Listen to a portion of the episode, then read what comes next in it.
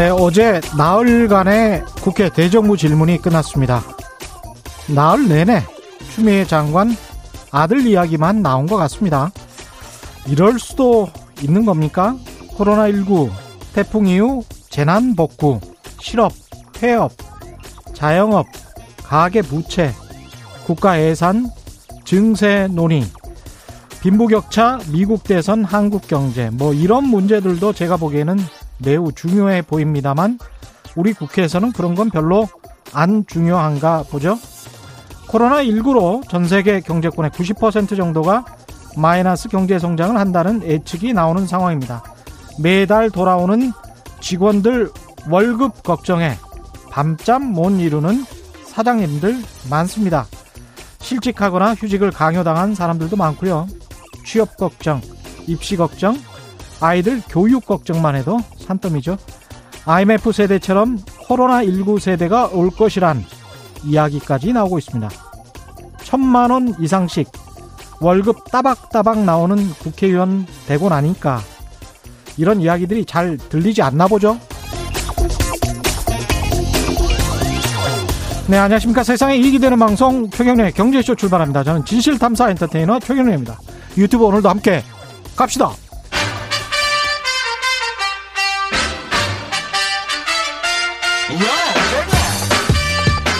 최경영이 원하는 건 오직 정의.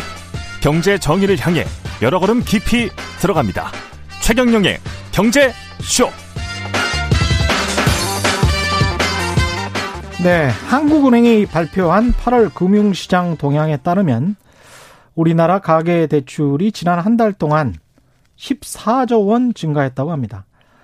국내 총 생산 대비 GDP 대비 가계 부채 비율 증가세가 다른 국가들에 비해서 여전히 빠른데요. 서강대학교 경제대학원 김영익 교수와 함께 자세히 짚어보겠습니다. 안녕하십니까? 예, 안녕하십니까? 예.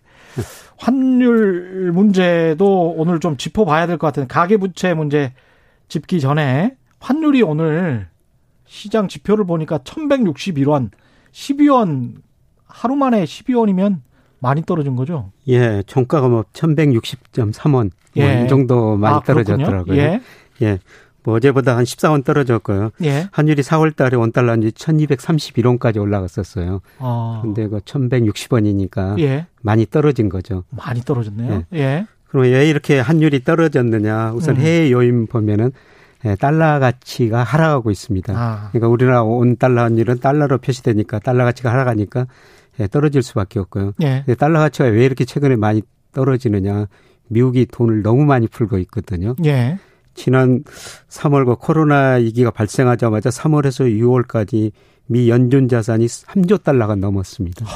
예. 그 3조 달러 푼 거거든요. 그렇죠. 그 돈이 무슨 의미냐면 2008년 글로벌 금융 위기를 겪으면서 한 6년 동안 풀었던 돈들이 3개월 사이에 풀려버린 겁니다. 6년 동안 풀었던 돈을 3개월 사이에 풀었다. 예. 그것도 금융위기 닥쳐서 굉장히 많이 풀었잖아요. 예, 많이 풀었었죠. 근데 그때도 6년 동안 풀었던 정도의 액수가 3조 달러였다. 예, 예. 근데 그거를 3개월 달에 이렇게 미국이 돈 푸니까 달러 가치가 떨어지고 엔 유로 가치 오르고 예, 그리고 특히 저 중국 위안화 가치가 많이 오르고 있어요. 아, 그렇군요. 예. 최근에 그 중국 경제가 예, 그동안 큰 폭 뭐 투자 소비 감소했는데 최근에 소비도 플러스로 돌아섰거든요. 예. 그래서 중국 경제가 좀 괜찮다. 음. 그래서 7위안 넘었다가 6.75엔 뭐이 어. 정도 중국 환율이 떨어졌거든요. 그렇죠.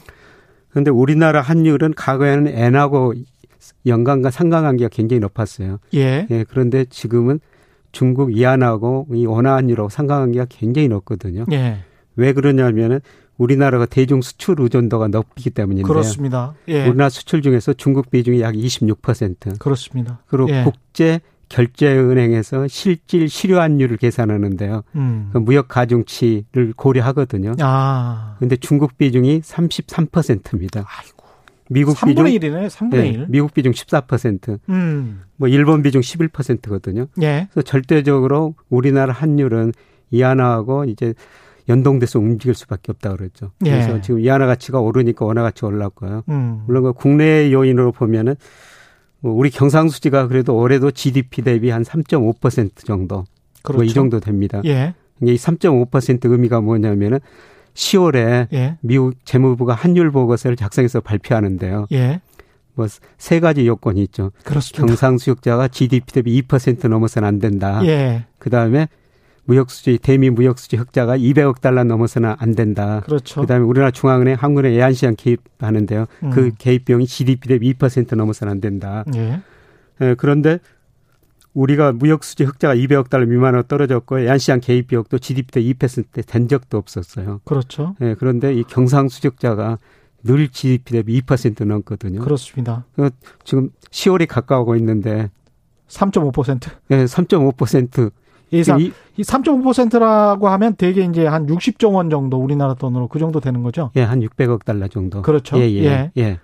근데 다음 달에 지금 혹시라도 미국이 우리나라를 이것 때문에 한율 조작국으로 지정해 버리지 않을까 이런 우려도 있는 거죠. 사실 이거는 저 미국이 스스로 만들어가지고 그렇죠. 자기네 기준에 어긋나면 한율 조작국으로 지정하겠다는 겁니다. 그렇죠. 예.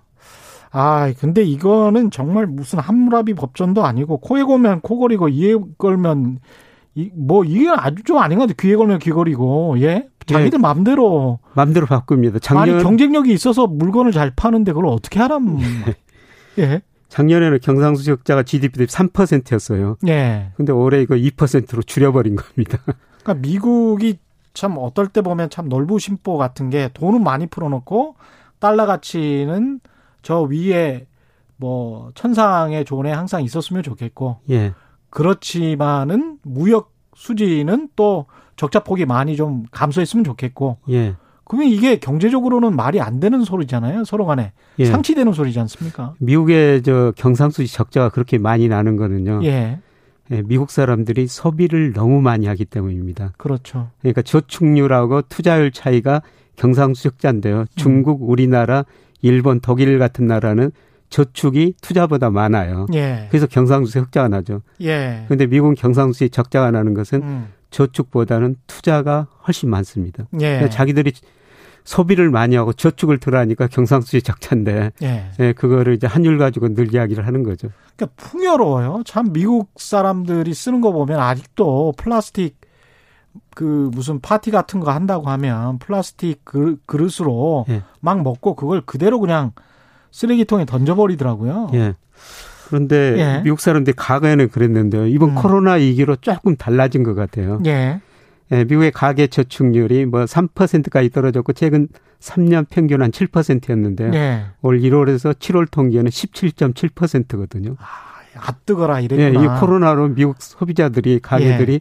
상당히 좀 달라진 것 같습니다. 예. 이런 거 소비 패턴이 앞으로 달라질지는 몰라도요. 음. 이런 식으로 되면 미국 경상수지 적자가 많이 줄어들 수가 있죠. 그렇죠. 좀더 미국 소비 패턴이 바뀌었는지. 음. 예, 그리고 중요한 거는 지금 미국 GDP 중에서 소비가 차지하는 비중이 70%예요. 그랬죠. 일본은 예. 56%, 우리는 46%인데요. 예. 근데 과거 보면은 미국 주가가 많이 오르면 소비 심리도 많이 개선됐었어요. 그렇죠. 예. 근데 4월 이후 미국 주가가 사상 최고치 요즘 좀 조정 보이고 있지만 그렇게 많이 올랐는데도 오히려 컨퍼런스 보드 같은 데 소비 심리 발표하는데 오히려 지금 떨어지고 있어요. 그래서 미국 사람들이 과거하고 달라졌느냐. 미래를 좀 대비하는군요. 예. 그래서 어.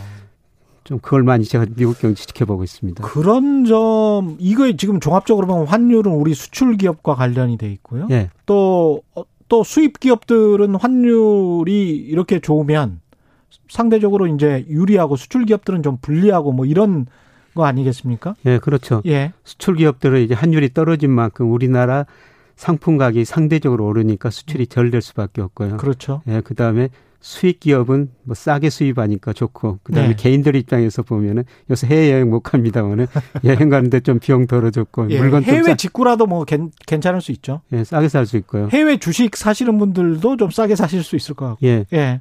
그리고 일부 뭐 좋은 회사들도 있어요. 환율이 떨어지면 예를 들어서 뭐 한 항공회사인데요. 예. 이 항공회사는 달러 부채를 많이 발행했거든요. 예. 그래서 환율이 떨어지면 원리금 상환 부담이 떨어지고요. 예. 그 다음에 기름을 더 싸게 살 수가 있죠. 아, 그렇죠. 예. 그렇죠. 기름 싸게 사고 또 우리나라는 저 유가를 전부 다 수입을 하니까 1년에 예, 110억 배럴 정도 수입하거든요. 그렇죠. 예. 그러니까 그거 다 달러로 수입하니까. 예. 예. 예. 예.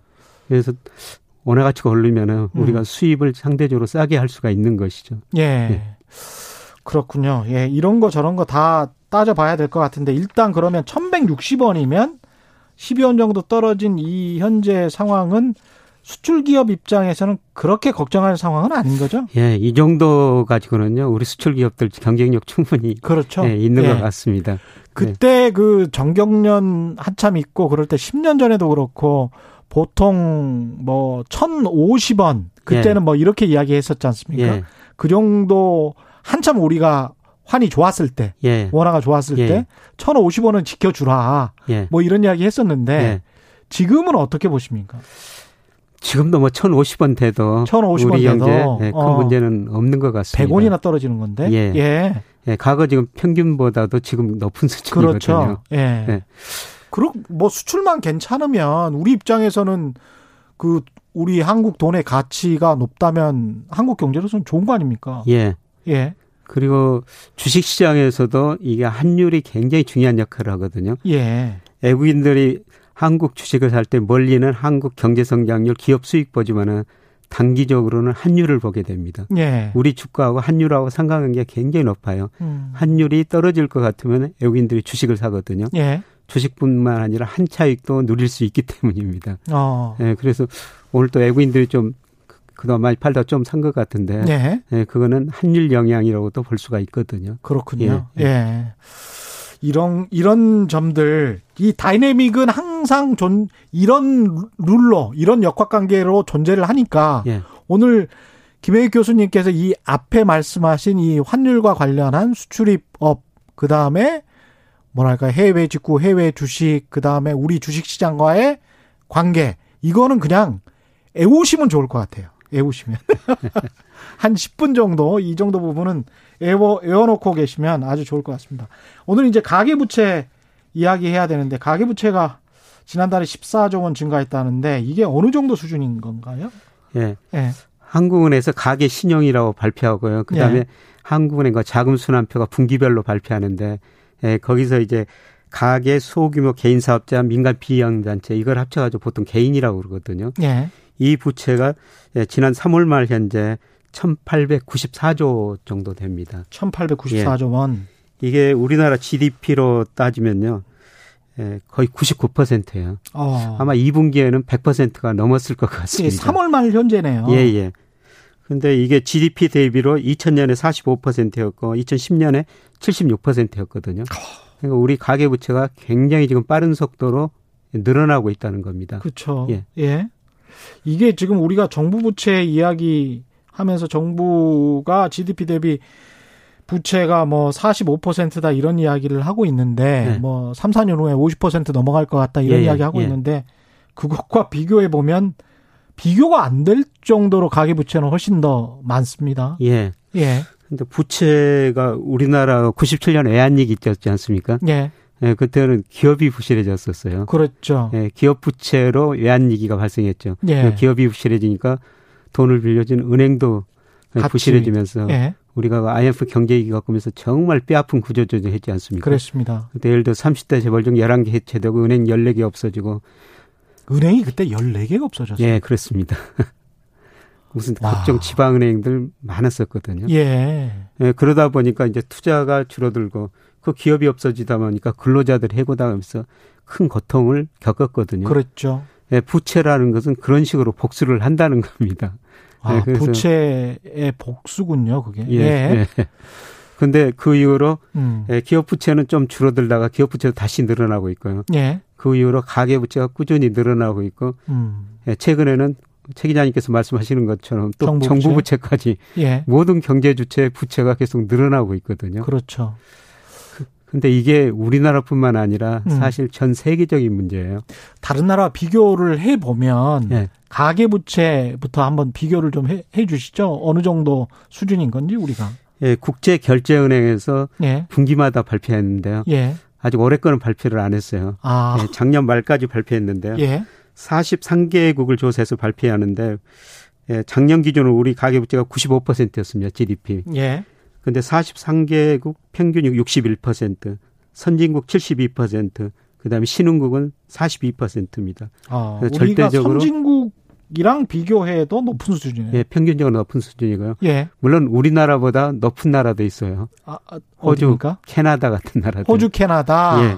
그다음에 덴마크, 뭐 네덜란드 이런 나라도 우리나라보다 높지만은 예. 아마 금융 제도의 좀 차이인 것 같아요. 예. 금융 제도의 차이고 그다음에 복지 제도도 예. 좀 생각을 해 봐야 될 것 같고 왜냐하면 예. 이 사람들은 이제 은퇴하고 나면 각종 연금이 그렇죠. 아주 뭐 짱짱하잖아요. 예, 예. 그런데 특히 뭐 네덜 덴마크, 네덜란드 뭐 이런 나라들은 은퇴하고 나면 걱정할 필요가 없는 나라들이고. 예. 근데 우리나라에서 가계 부채가 문제되는 거는요. 예. 지금 일본 가계 부채가 GDP 대비 59%거든요. 아, 일본은 그거밖에 안 돼요? 네, 가계 부채는 굉장히 낮습니다. 정부 부채는 높은데. 정부 부채는 한 240% 되지 않습니까? 예, 그 정도 됩니다.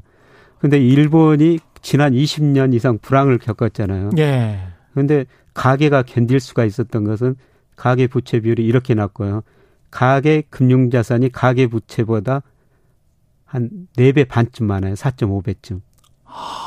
그러니까 금융 자산이 부채보다 훨씬 높으니까 예. 견딜 수 있었는데요. 예. 우리나라는 지금 가계 금융 자산이 부채에 비해서 한 2.1배 정도 많거든요. 어. 그리고 이게 차별화가 굉장히 심화됐어요. 그렇군요. 예. 그러니까 만약 우리가 불황이 온다면은 예. 사실 일본은 부채 비율이 낮고 가계 금융 자산이 많아서 견딜 수가 있었는데 예. 우리는 일본보다 가계가 좀더 예, 견디기가 쉽지 않을 겁니다. 그래서 그러니까 가계 부채가 늘어나는 게 좀 두려운 거죠. 그러네요. 가계 입장에서는 일본 같은 경우는 가계가 먼저 허리띠를 졸라맸다. 예. 그리고 저축을 많이 해서 상대적으로 부채 대비 자산이 훨씬 더 크다, 많다. 예. 우리와 비교해서 예. 그래서 불황이 온다고 하면 견딜 수 있는데 예. 우리 같은 경우는 부채가 상대적으로 훨씬 크기 때문에 예. 불황이 와서 실업이 증가하고 이렇게 되면 부채 문제가 심각해질 수 있다. 가계 부채 문제가. 예, 그렇습니다. 음. 뭐, 왜 이렇게 증가한 건가요? 그 주택담보대출 같은 경우는 정부가 좀 이번 정부 들어서는 특히 뭐 옥죄다고 해서 옥죄었던 것 같고 예. 그 증가율은 증가는 여전히 했지만 예. 증가율은 조금씩 증가율은 감, 조금 예, 조금씩 감소했었던 것 같은데 예. 다른 쪽에서 대출이 늘었나 보죠? 예. 예, 그리고 뭐 부채가 늘어나는 가계 부채가 늘어나는 여러 가지 이유가 있는데요. 예. 우선 일부 가계가 돈 빌려 가지고 소비 많이 하고 있죠. 소득 이상으로 소비하고 있고요. 일부 가계가 예. 예. 예. 예 그다음에 가장 중요한 문제는 저는 이거라고 생각해요. 국민 소득이 생기면은 가계, 기업, 정부가 나눠가지거든요. 예. 그런데 97년 외환위기, 2008년 글로벌 금융위기를 겪으면서요. 음. GNI 국민 총소득 중에서 가계가 차지하는 비중은 71%에서 61%로 줄어들어 버렸습니다. 그렇습니다. 맞습니다. 네. 예. 대신 저 기업 비중은 17, 예, 17%에서 27%로 늘어버렸거든요. 아. 그러니까 상대적으로 가계는 가난해졌고 기업은, 기업은? 부자가 된 거죠. 부자가 됐죠. 예. 네, 그래서 우리 정부가 기업 소득을 가계 소득으로 한류시켜야 된다. 음. 그래서 기업들한테 임금 올려달라, 고용 투자 늘려달라, 그렇죠. 배당을 늘려달라. 지난 정부부터 이렇게 계속, 계속 권유하고 있지 않습니까? 예. 근데 가계가 이렇게 전체 국민 소득에 차지하는 소득이 줄어들다 보니까 음. 그 줄어든 만큼 가계가 부채로 충당한 거죠. 아, 그러네요. 쓸 부... 것은 일정하고 예. 오히려 늘어나고. 예. 근데 돈은 없으니까 대출로 대출로 늘어날 수밖에 없었고요. 아. 예, 그리고 쓸 것은 지금 갈수록 많이 늘어나고 있지 않습니까? 예. 예 과거에는 우리가 휴대폰 같은 것도 필수제는 사실 근데 요새는 완전히 필수품 됐지 않습니까? 그렇죠. 오죽하면 정부에서 그 2만 원씩 뭐 주겠다. 아니 뭐 중고등학교 학생들도 예. 100만 원짜리 휴대폰을 들고 다니고 예. 그 다음에 한참 지금은 뭐 안 그렇 지금도 그러려는지 모르겠습니다만 패딩 같은 경우도 무슨 캐나다인지 미국에서 온 예? 예. 그거를 고등학생들이 다 거의 교복처럼 입고 예. 다녔잖아요. 예. 근데 그런 거는 진짜 한국만의 현, 현상인 것 같아요. 예. 예. 그래서 외국인들이 한국 사람들 을 보면 참 잘 살고 있구나. 엄청 부자죠. 예. 100만 원, 200만 원짜리, 200만 원짜리 패딩을 그 입, 입, 입학할 때 그냥 다 입고 다니고 뭐 이러, 이러니까 예. 대단한 수준이죠. 지금 교수님이 일부 가계의 지출을 탐욕스러운 생활이라고 지금 원고에 쓰, 써 놓으셨더라고요. 네, 그렇게 써놨는데요. 예. 좀 그렇게 하면 요거도고 그럴까 탐욕 그거는 뺐습니다. 근데, 예. 근데 지나치게 그, 소비를 많이 하고 있는 거는 사실이죠. 그냥. 그러니까 그런 측면을 지금 말씀하시는 거잖아요. 예, 예. 그쵸? 그러니까 소득 내에서 소비를 하면은 문제가 음. 없는데 소득 이상으로 소비하는 분들이 계셔가지고 이렇게 가계 부채가 늘어나고 그렇죠. 예, 이게 나중에 갚을 수 없는 상황까지 갈 수가 있다는 겁니다. 그렇죠. 외국 사람들이 봤을 때도 야 진짜 잘 사는 것 같다라고 느낄 정도로 소비를 합니다. 예. 예. 그리고 또 가계 대출이 늘어나는 건요. 97년 애한리기 이전까지는 우리 기업들이 굉장히 많이 투자를 했거든요. 예. 근데 97년 애한리기 갖고 기업들이 구조조정하고 투자를 줄인 거예요. 아. 은행이 돈이 들어오면은 대출을 해주잖아요. 가계 대출, 기업 대출 하는데. 예. 구조조정하고 기업들이 돈을 안 갖다 써요. 아, 예. 그러니까 기업들이 돈을 안 갖으니까 은행이 가계 대출을 늘렸었죠. 아, 은행도 먹고 살아야 되니까. 예. 기업 대출에서 먹고 살았었는데. 예. 가게에다가 대출을 해 주는 수밖에 없는 거네요. 예. 예. 그래서 애한 얘기 전에 은행의 가계 대출, 기업 대출 이 비중을 보면요. 기업 대출 비중 71%. 예. 가계 대출 비중 29%였거든요. 29%밖에 안 됐군요. 네, 가계 대출 비중. 71대 29. 예. 근데 지금은 50대 50입니다. 아. 예, 그만큼 예, 기업이 돈을 안 갖다 쓰니까 가계 대출이 늘어날 수밖에 없고요. 예. 특히 우리나라 가계가 부실해진 게 2001년, 2002년 이 시기였었어요. 2001년, 2002년에 어떤 일이 있었습니까? 예. 그때 은행들이 이제 기업들이 돈 안 갔으니까 가계 대출을 본격적으로 늘리기 시작했고요. 아, 그때 카드론 이제 카드론 사태 카드론 사태도 예. 있었고 금리가 갑자기 많이 떨어졌거든요. 아, 그 예. IMF 경제위기 겪으면서 은행 대출 금리가 예를 들어서 뭐 연평균 17%까지 예. 간 적이 있어요. 예. 그런데 2001년 들어가지고 6 내지 7%로 떨어지거든요. 갑자기. 아. 예, 그리고 기업들이 돈을 안 갖다 쓰니까 음. 은행이 가계대출을 늘리는 거죠. 예. 어, 그때 저 KBS 다니는 제 친구가 한 친구가 있었는데요. KBS 다녔던 친구? 예. 예. 그 친구가 저한테 하면서 은행 돈이 내 돈이라고 그랬었습니다. 아, 그 정도, 그 정도. 갑자기 금리가 뭐 17% 넘었다가 6 내지 7%로 떨어지고 은행이 돈 잘 빌려주니까. 아. 그런 분위기였었다는 거죠. 예, 근데 그때. 지금 이렇게 확 는 거, 14조 원이나 는 거는 주, 주택담보대출을 잡고 있는 상황에서는 신용대출이나 이쪽 부분이 있는 겁니까? 예, 신용대출 많이 늘어나고 있고요. 그렇죠. 그 다음에 최근에는 또 주택담보대출. 음. 우리나라 가계대출 중 약 70%가 주택담보대출이에요. 예. 그래서 주택 살려고 돈을 빌려가지고 집을 샀는데 예. 그게 집값이 많이 올라버렸죠. 그렇죠. 예. 그런데 요새는 어떻습니까? 또 일부 투자자들이 음. 은행 돈 그다음에 주식에서 신용 경려를 받아가지고 주식을 사거든요. 아. 어, 집 사가지고 돈 빌려 집 샀는데 그 가격이 오르더라. 음. 그러니까 계속 돈 빌려 집 사고요. 또 그런 투자 습관이 주식한테 가는 거죠. 어. 예, 저는 지금 좀 위험하다고 생각하고 있거든요. 근데 주식도 부동산도 위험하다. 예. 예. 뭐 사이클상으로 보면은 저는 부동산 가격이 거의 이제 정점에 근접해 가고 있고요. 지난번에 말씀하셨죠. 예. 예. 예. 그다음에 주가라는 게 장기적으로 오르지만은 음. 단기적으로는 변동이 굉장히 심하거든요. 예.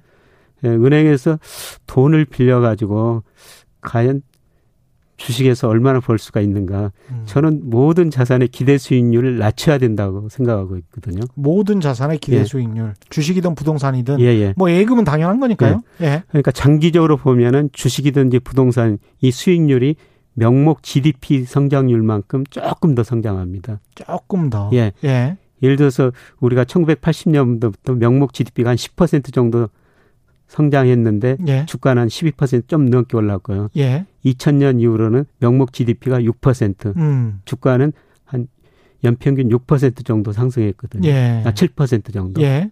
한 1, 2% 명목 GDP가 높았다는 겁니다. 근데 우리 경제가 이제 구조적으로 저성장 국면에 들어섰거든요. 예. 그래서 앞으로 명목 GDP 성장률이 한 3 내지 4%일 거예요. 예. 그러면 주식 투자 기대 수익률도 음. 4 내지 5% 정도일 거라는 겁니다. 주가 주스로 따지면 그러면 연봉으로 따지면 연초 1월 1일, 1월 네. 3일에 주가 지수와 네.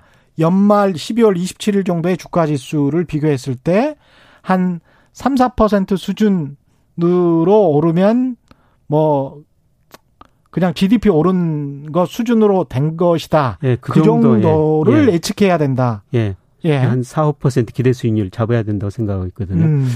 예, 그런데 은행에서 돈 빌려가지고 얼마나 수익을 낼 수 있을 것인가. 특히 그 증권사 신용 공여는요. 예. 90일 기준으로 증권사마다 다르지만은 그 이자가 연 5% 10% 정도 되더라고요.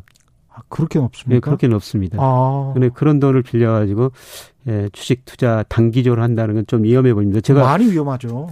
예. 제가 그런 이야기를 하면은 예. 젊은 분들은 교장 선생님 같은 이야기 하고 있네. 생각이 좀 많이 다르더라고요. 아니 그거는 본인이 연 5% 10% 이상 어떤 특정 종목으로 볼 수 있다는 이야기잖아요. 예, 예. 그건 모런 버핏도 힘들어요. 그것도 특히 이제 남의 돈 가지고 빌린 돈 가지고 하면 사람이 조급증이 생기잖아. 예를 들어 굉장히 좀 예. 우리나라 이제 국민연금에 아주 우수한 펀드 매니저들이 거기 예. 많이 모여 있거든요. 예. 근데 국민연금 지난 20년 수익률 보니까 연평균 6%였어요. 그렇습니다. 우리나라 예. 명목 GDP 성장률도 지난 20년 6%였거든요. 어. 그러니까 국민연금 우수한 펀드 매니저들도 6% 명목 GDP만큼 수익률을 낸다는 것이죠. 그렇죠. 그 정도밖에 안 내는데 예. 물론 뭐 운이 좋아가지고 음. 돈 빌려가지고 주식에서 돈을 많이 벌 수도 있어요. 예. 특히 그 4월에서 최근까지 주가가 많이 오르다 보니까 음. 예, 그런 심리가 작용했는데 나는 천재인가? 예. 주식 천재가 나였어. 뭐 이런. 예. 근데 제가 증권회사 한 30년 가까이 근무했잖아요. 예. 근데 처음에 돈을 벌었다고 음. 주식시장에 덤벼들면은 음. 그 다음에 실수하는 경우가 많습니다. 주식시장을 너무 쉽게 보면 안 되거든요. 그렇습니다. 예. 네, 제가 30년 보면서 느낀 거는 음. 주식시장에서 돈 벌기가 참 힘들구나. 이 가계부채 이야기를 계속 해 나가는데요. 가계부채가 근데 이제 이렇게 증가는 하고 있습니다만은 일단은 저금리이기 때문에 예. 과거의 이자 부담보다는 훨씬 더 좀 덜해서 어느 정도 그게 좀 버퍼링이 되지 않나. 예. 예, 그런 생각도 하는데 어떻게 보십니까? 그러니까 저금리 때문에 이 모든 현상이 발생한 거죠. 예. 예 그래서 과거에는 저 가계 대출 금리가 2008년에 한 7%대인데 지금 올해 그 가계 대출 금리가 한 2.6%, 예. 주택 담보 대출 금리는 2.5%, 음. 그 사상 최저치 거의 떨어졌거든요. 예. 이 금리가 낮기 때문에 돈 빌려 가지고 무슨 일을 해도 이 이상 수익을 낼 수 있을 것이다. 그렇죠. 예, 그런 생각을 하는데요. 음. 근데 금리에는 미래의 경제 성장률, 미래의 물가가 들어 있거든요. 아, 금리에는 예. 미래 경제 성장률과 미래 물가가 들어 있다. 예. 예. 흔히들 경제학 교과에서 그 피셔 방정식이라고 이렇게 이야기하는데요. 예. 그 우리가 시장에서 관찰하는 금리는 다 명목 금리예요. 예. 명목 금리는 실질 금리 플러스 물가 상승률이다. 음. 이렇게 이야기를 하는데요. 실질 금리는 사전적으로 추정할 수 없으니까 실질 GDP 성장률을 실질 금리 대용 변수로 사용해 버리거든요. 그래도 뭐 아무 문제가 없겠습니다. 예. 예. 근데 지금 금리가 많이 떨어졌다는 건 앞으로 경제 성장률 물가가 더 떨어질 거라는 겁니다. 그렇죠.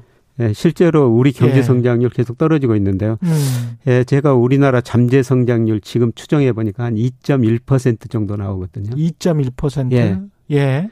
그런데 이게 2, 3년 후에는 1%대로 아마 접어들 가능성이 굉장히 높습니다. 과거의 1번이네요. 예. 예. 예. 근데 잠재 성장 왜 음. 떨어지냐면은 잠재 성장률을 결정하는 노동, 노동이 지금 감소세로 전환됐고요. 노동의 감소세라는 건 인구가 인구가 예. 특히 일할 수 있는 인구가 15세에서 64세 인구라고 그러는데 예. 그 인구가 지금 감소세로 접어들었고요. 예. 그다음에 우리 기업들이 자본 스탁을 많이 축적해 놨기 때문에 투자 별로 안 하거든요. 예. 그다음에 우리 잠재 성장이 올라가면 생산성이 올라가야 돼요. 음, 근데 예. 생산성이라는 게 하루 아침에 올라갈 수 있는 일이 아니죠. 그렇죠. 얼마 전에 저기 우리 정부 총리가 저각 경제 단체 모아놓고 예. 사회적 대타협을 한번 해보자. 정세균 총리가? 예, 예. 예. 그래가지고 관계 조치를 해가지고 하기로 했는데 예. 또 일부 경제 단체가 나중에 참여 안 하고 음. 예, 그게 쉽지 않은 일이거든요. 그러니까 그렇죠. 그러니까 우리 잠재 성장을 올리려면 좀 생산성을 예. 올려야 되는데 음. 그 생산성 을 올리는 한 가지 방법이 사회적 대타업, 노사 대타협 예. 이런 것일 수가 있죠. 예. 그런 것도 쉽지 않거든요. 예. 우리나라 잠재 성장이 계속 떨어지고 있고요. 예. 그러니까 노사 대타협을 한다는 거는 고용을 좀 안정시키는 대신에 임금을 좀 낮춘다든지 임금도 낮추고 또 열정 열심히 일해. 예. 예. 일자리를 좀 나눠서 예. 아니면 시간을 좀 분산시켜서 뭐 효율적으로 생산성을 예. 높이는 방법 예, 예. 쪽으로 가겠다. 예, 예. 예. 그래서 생산성을 높이는 게 이제 가장 중요한 일인데 예. 예. 그렇 또 그렇게 쉽지는 않다는 거죠. 그렇죠. 예, 그래서 예. 우리나라 잠재 성장이 계속 떨어진다. 음. 그래서 금리가 낮다는 거는 결국 미래의 경제 성장률이 더 떨어진다는 거예요. 음. 예. 그 좋은 게 아니네요, 결국은. 그래서 금리가 낮다는 거는 예. 좋은 게 아닌데요. 음. 이 금리가 낮다는 게 또 어디에 나타나냐면은 우리가 경제학 교과에서 배우면은 금리가 떨어지면 주가가 오른다고 그러죠. 금리가 떨어지면 주가 그렇죠. 예. 뭐 예금해봐야 필요 없으니까. 예. 예. 근데 우리나라는 투자한다. 지금 다른 모습이 나타나고 있어요. 아 그랬습니까? 역사적으로? 예. 예. 최근에 다른 모습이 나타나고 아, 최근입니까? 있습니다. 예. 이게 음. 일본이 그 90년대 불황에 빠지면서요. 예. 혹시 여기 그림 하나 좀 유튜브 가지면 보여드렸으면 좋겠는데 지금 준비는 안 된 것 같고요. 예, 예. 설명을 좀 예. 차근차근 해주시면 제가 좀 덧붙여서 그러니까 이론적으로 보면은 예. 금리가 떨어지면 주가가 올라야 되거든요. 예. 예. 당연히 금리가 떨어지면은 뭐 간접적으로는 기업 수익 늘어나고 그래서 주가가 오르고 금리가 떨어지면은 예를 들어서 은행에다 돈을 안 맡기고 주식시장으로 오니까 주가가 올라야 되죠. 그렇죠. 근데 일본이 90년대 보니까요. 음. 금리하고 주가하고 같은 방향으로 움직였습니다. 상관계수가 0.8 오히려 플러스로 나와요. 아. 그러니까 금리가 떨어져도 상관계수가 어, 0.8이요. 0.8이면 굉장히 높은 거거든요. 예. 1에 가까울수록 예. 이제 거의 일치한다라고 보는 거니까요. 예. 예. 그래서 일본에서 금리가 올라야 주가가 올라간다. 이런 이야기가 나왔었죠. 그러니까 금리가 올라간다는 것은 경제 성장률이 올라갈 것이다. 기업의 활동, 투자 활동이 촉진될 것이다. 예. 그렇기 때문에 뭐, 아, 무슨 좋은 일이 있는가 보구나. 그러면서 이제 주가가 올라간다. 예. 이런 이야기인 거죠. 예. 근데 주가하고 금리가 동시에 같이 떨어졌거든요. 아. 그러니까 경제가 좋을 것 같으면은 일시적으로 금리 주가 같이 올랐다가 예. 경제가 나쁘면은 주가하고 금리가 같이 떨어져 버립니다. 그러니까 주가를 결정하는 음. 금리보다는 예. 경제 성장률이 기업 이익 증가율이 훨씬 더 중요하다는 것이죠. 그러네요. 아, 그러니까 금리만 봐야 될 게 아니고 경제 성장률도 같이 봐야 되는 것이고 그렇게 말씀을 하시고 생각을 해 보니까 2008년, 2009년부터 미국이 금리를 많이 떨어뜨렸잖아요. 네. 한 5% 포인트 정도 네. 급격하게 떨어뜨린 다음에 네. 그 다음에 이제 한 10년 동안 랠리를 했습니다. 굉장히 네. 크게 주가가 상승을 했는데 그때 경제 성장률이 또 좋았잖아요. 좋아집니다. 예. 근데 이제 미국 아 저 미국과는 반대로 일본은 금지를 내렸지만 예. 내렸지만 내렸음에도 불구하고 경제 성장률은 뭐 그냥 거의 지지부진한 예. 상태였기 때문에 예. 주가는 오르지 않았다. 예. 아, 그러니까 금리 하나만 봐서는 절대 안 되겠네요. 예, 금리만 봐서는 안 되고요. 예. 근데 문제는 일본이 1990년에서 2003년 2월까지 장기 불황이 예, 불황을 겪으면서 이런 현상이 나타나는데 우리나라에도 지금 2016년부터 음. 예, 최근까지 주가하고 금리 상관계수 일본하고 똑같이 0.8 정도로 나오고 있어요. 한국도. 예. 그러니까 우리나라도 지금 금리가 오르면 주가가 오르고 금리가 떨어지면 주가도 같이 떨어졌다는 것이죠. 이론하고 전혀 다른 현상이 나타나는 건데 그거는 그렇군요. 이제 자산 가격을 결정하는 금리보다는 경제 성장률 음. 혹은 기업 이익 증가율이 훨씬 더 중요한 시대라는 겁니다. 예. 그러니까 금리 저금리라고 안심하지 말고 예. 경제 성장률과 기업의 이익을 계속 봐야 된다. 예. 그래서 구조적으로 저금리 시대는요. 예. 뭐 금리는 계속 낮은 수준 유지할 수밖에 없으니까. 음. 예. 금리는 주가에 과거처럼 영향을 미치지 않고요. 예. 더 중요한 것은 예, 기업 수익이나 경제 성장률이라는 거죠. 근데 이게 연체율도 가계부채는 좀 낮고 상환 능력이 지금까지는 뭐 고소득자 위주다. 네. 네. 중산층 이상이다. 네. 이래가지고 이제 은행 쪽에서는 계속 그런 이야기를 했지 않습니까? 네. 어떻게 생각하십니까? 아직까지는 괜찮아요. 예. 근데 우리나라가 지난 1분기 보니까 총 부채 원리금 상환 비율이라고 있거든요. 예, 그렇죠. 이거는 자기가 빚을 냈는데 음. 얼마나 갚아야 됐느냐. 근데 이게 12.4%예요. 음. 지금 사상 최고치로 올라가고 있거든요. 이 예. 12.4%가 뭐냐면은 예, 제가 금융회사에서 천만 원을 빌렸으면은 1년에 124만 원을 원리금으로 내야 된다는 것이죠. 아. 이거 굉장히 부담이 큰 거예요. 예. 예. 근데 이게 이제 계속 올라가면은 음. 나중에 가게가 예, 갚을 능력이 예, 서서히 없어진다는 것이죠. 아. 예, 지금은 뭐 연체율 같은 게 별로 안 되는데요. 예. 네. 그런 측면에서는 물론 좀... 한국은행 같은 데서는 이 가계 예. 부채 분석하는데 예. 소득이 높은 사람들이 부채가 많아서 괜찮다. 예, 그 이야기는 예, 계속 했었죠. 이런 이야기를 하고 있거든요. 예. 예 그런데 이것도 음. 보면은 사실 저 요새 정치권에서 이야기하지만은 예, 은행의 시중 대출 보니까 1등급에서 3등급 사람들이 한 70% 이상을 예, 가져가고요. 예. 소득이 낮은 사람은 사실 대출을 받을 수가 없죠. 어. 그러니까 은행에서 그렇죠. 우리가 네. 가가지고 대출 받으면은 음. 금리 한 2.5% 주택담보화. 예. 근데 이거를 비은행 금융기관이라고 그러죠. 음. 예. 이게 가면 금리 굉장히 높습니다. 그렇죠. 예. 그래서 상호저축은행 가면은 지금 대출 금리가 지난 7월 기준으로 10%거든요. 아, 그렇게 높습니까? 예. 어. 그럼 누가 상호 신용대 대출 가 가지고 거기서 받느냐는 것이죠. 어. 그래서 돈 많고 신용 있는 사람들은 은행 가서 돈 음. 싸게 대출 받고 예. 신용이 낮고 좀 가난한 사람들은 그렇죠. 예, 그런 분들이 오히려 싸게 대출 받는 금융이라는 게 원래 음. 속성이 그런 건데 그렇습니다. 예.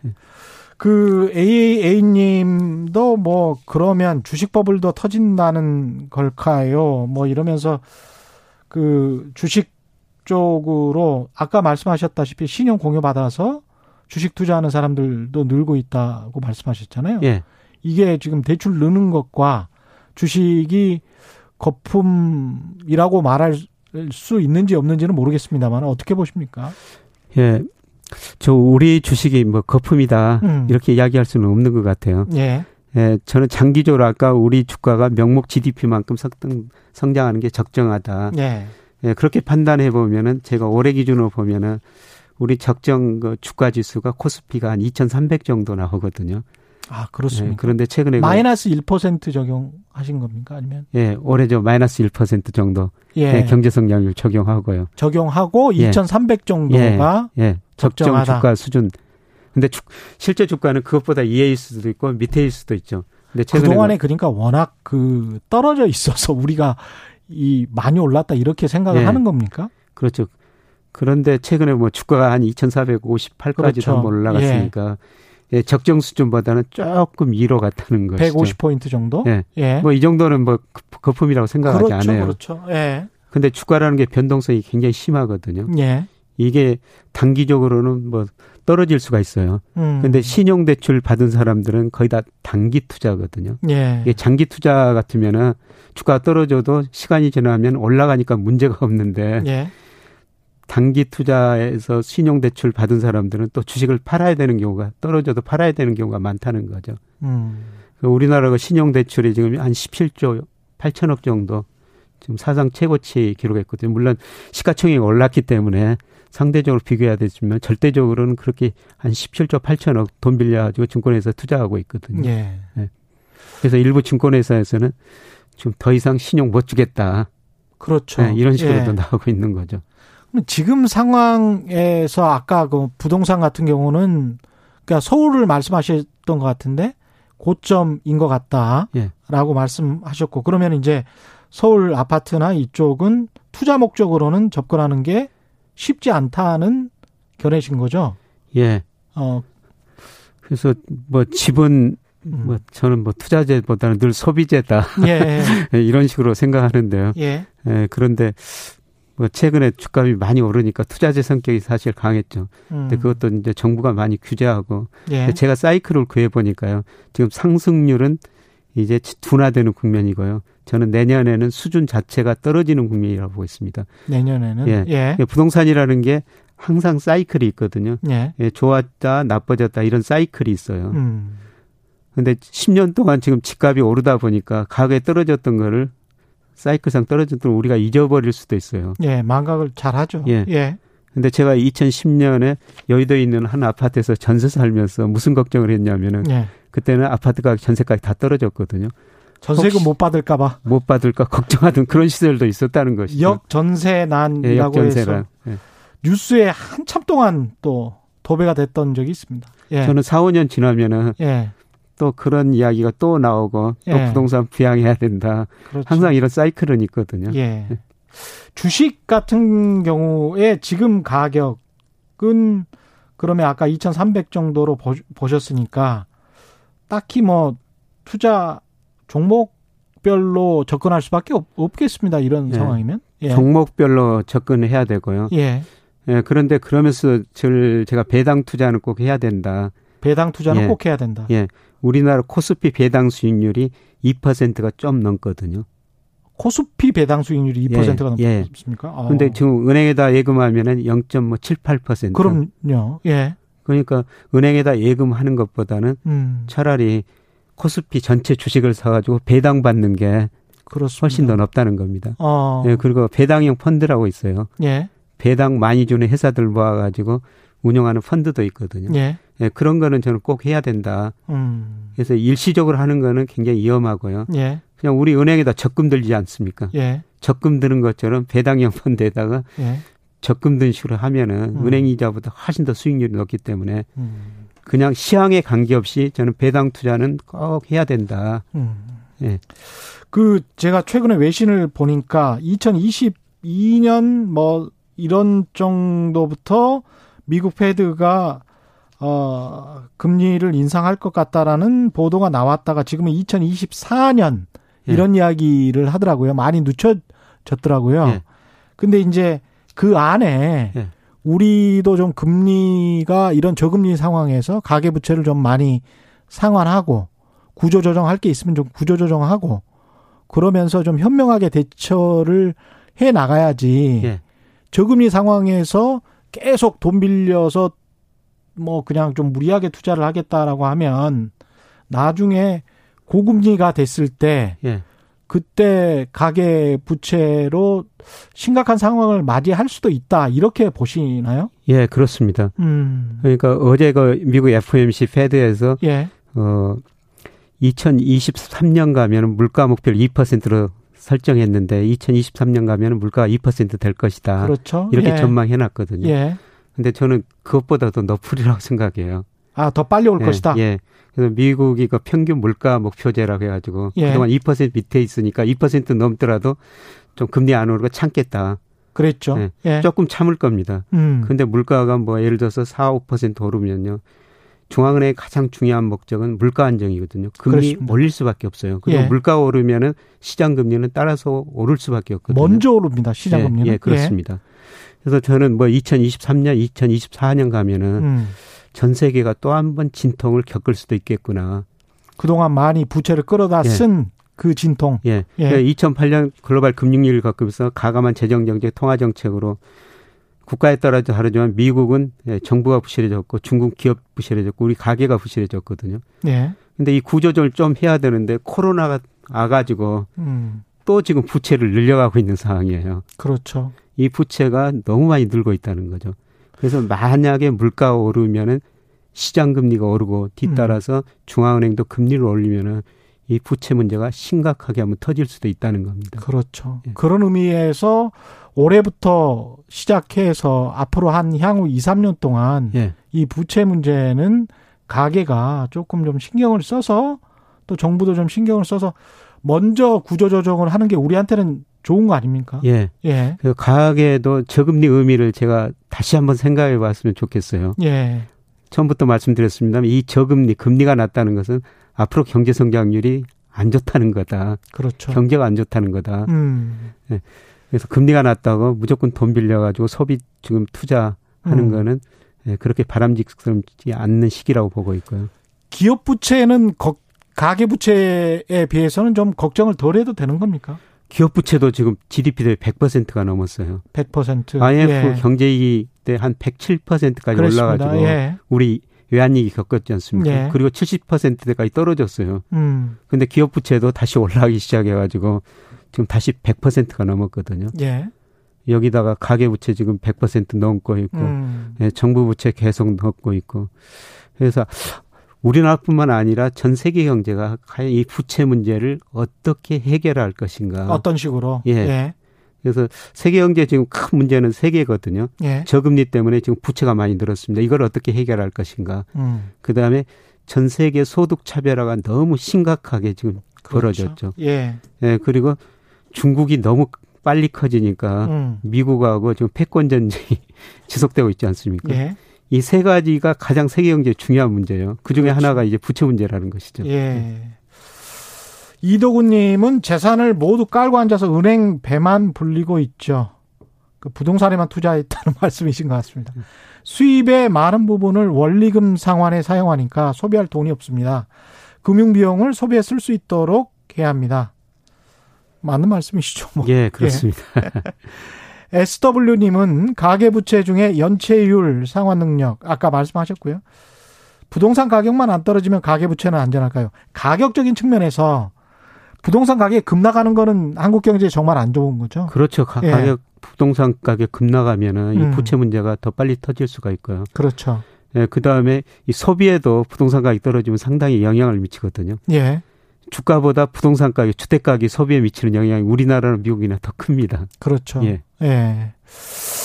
그 다음에 OH 벤틀리 님은 코로나 재유행이 다시 시작되고 수출이 저조하면 어, 저성장 구조는 지속적으로 계속될까요? 이런 말씀인데 참 이 저성장 구조가 이미 코로나 19 이전부터 우리가 좀 시작된 거라고 봐야 네. 되겠죠. 예. 네, 우리하고 일본 불황과 다른 건 일본이 불황에 빠질 때 수출이 GDP 9%였어요. 예. 우리는 작년 기준으로 43%거든요. 음. 그래서 사실 해외 경제가 좋으면은 우리 예. 일본처럼 불황에 안 빠져도 되는데 아. 뭐 요즘처럼 세계 경제가 나쁘면은 예. 우리가 일본보다 더 타격을 받을 수가 오히려 예. 내수가 일본은 크니까요. 예, 우리는 내수가 예. 상대적으로 적으니까요. 예. 예.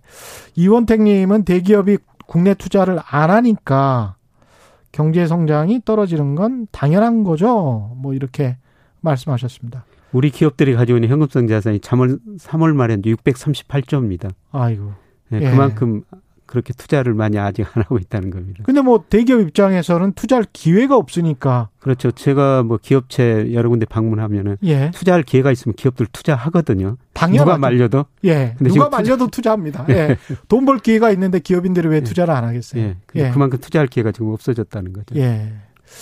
그러니까 이게 점점 과거에는 쉽게 돈 벌 수 있는 분야들이 있었는데 예. 그게 경쟁자들이 치열해지면서 각국이 또 중국이 들어오면서 예. 좀 힘들어진 측면들도 있는 것 같습니다. 예, 그렇습니다. 예. 오늘 말씀 여기까지. 아, 그리고 끝으로 한 가지만 더 지금 한 10초, 20초 남았는데 이재명 지사의 기본 대출권 가지고 좀 논란이 뜨거운데요. 개인적으로는 어떻게 생각하십니까? 저는 개인적으로 너무 차별화 심하기 때문에 예. 어떤 식으로든지 좀 사회적 통합이 이루어져가지고 사회적 통합은 이루어져야 예, 된다. 예, 조금 예. 소외된 분 고려해야 된다고 생각하는데요. 음. 이제 시장 올리려고 어떻게 접근해 가느냐. 그럼 어떤 예. 방법인지는 예. 좀 사회적 토론이 필요할 것 같아요. 예, 사회적 토론을 계속 해봐야 된다고 생각합니다. 알겠습니다. 오늘 말씀 감사하고요. 지금까지 서강대학교 경제대학원 김영익 교수와 함께했습니다. 고맙습니다. 예, 지금까지 세상 이익이 되는 방송 최경령의 경제쇼였습니다. 고맙습니다.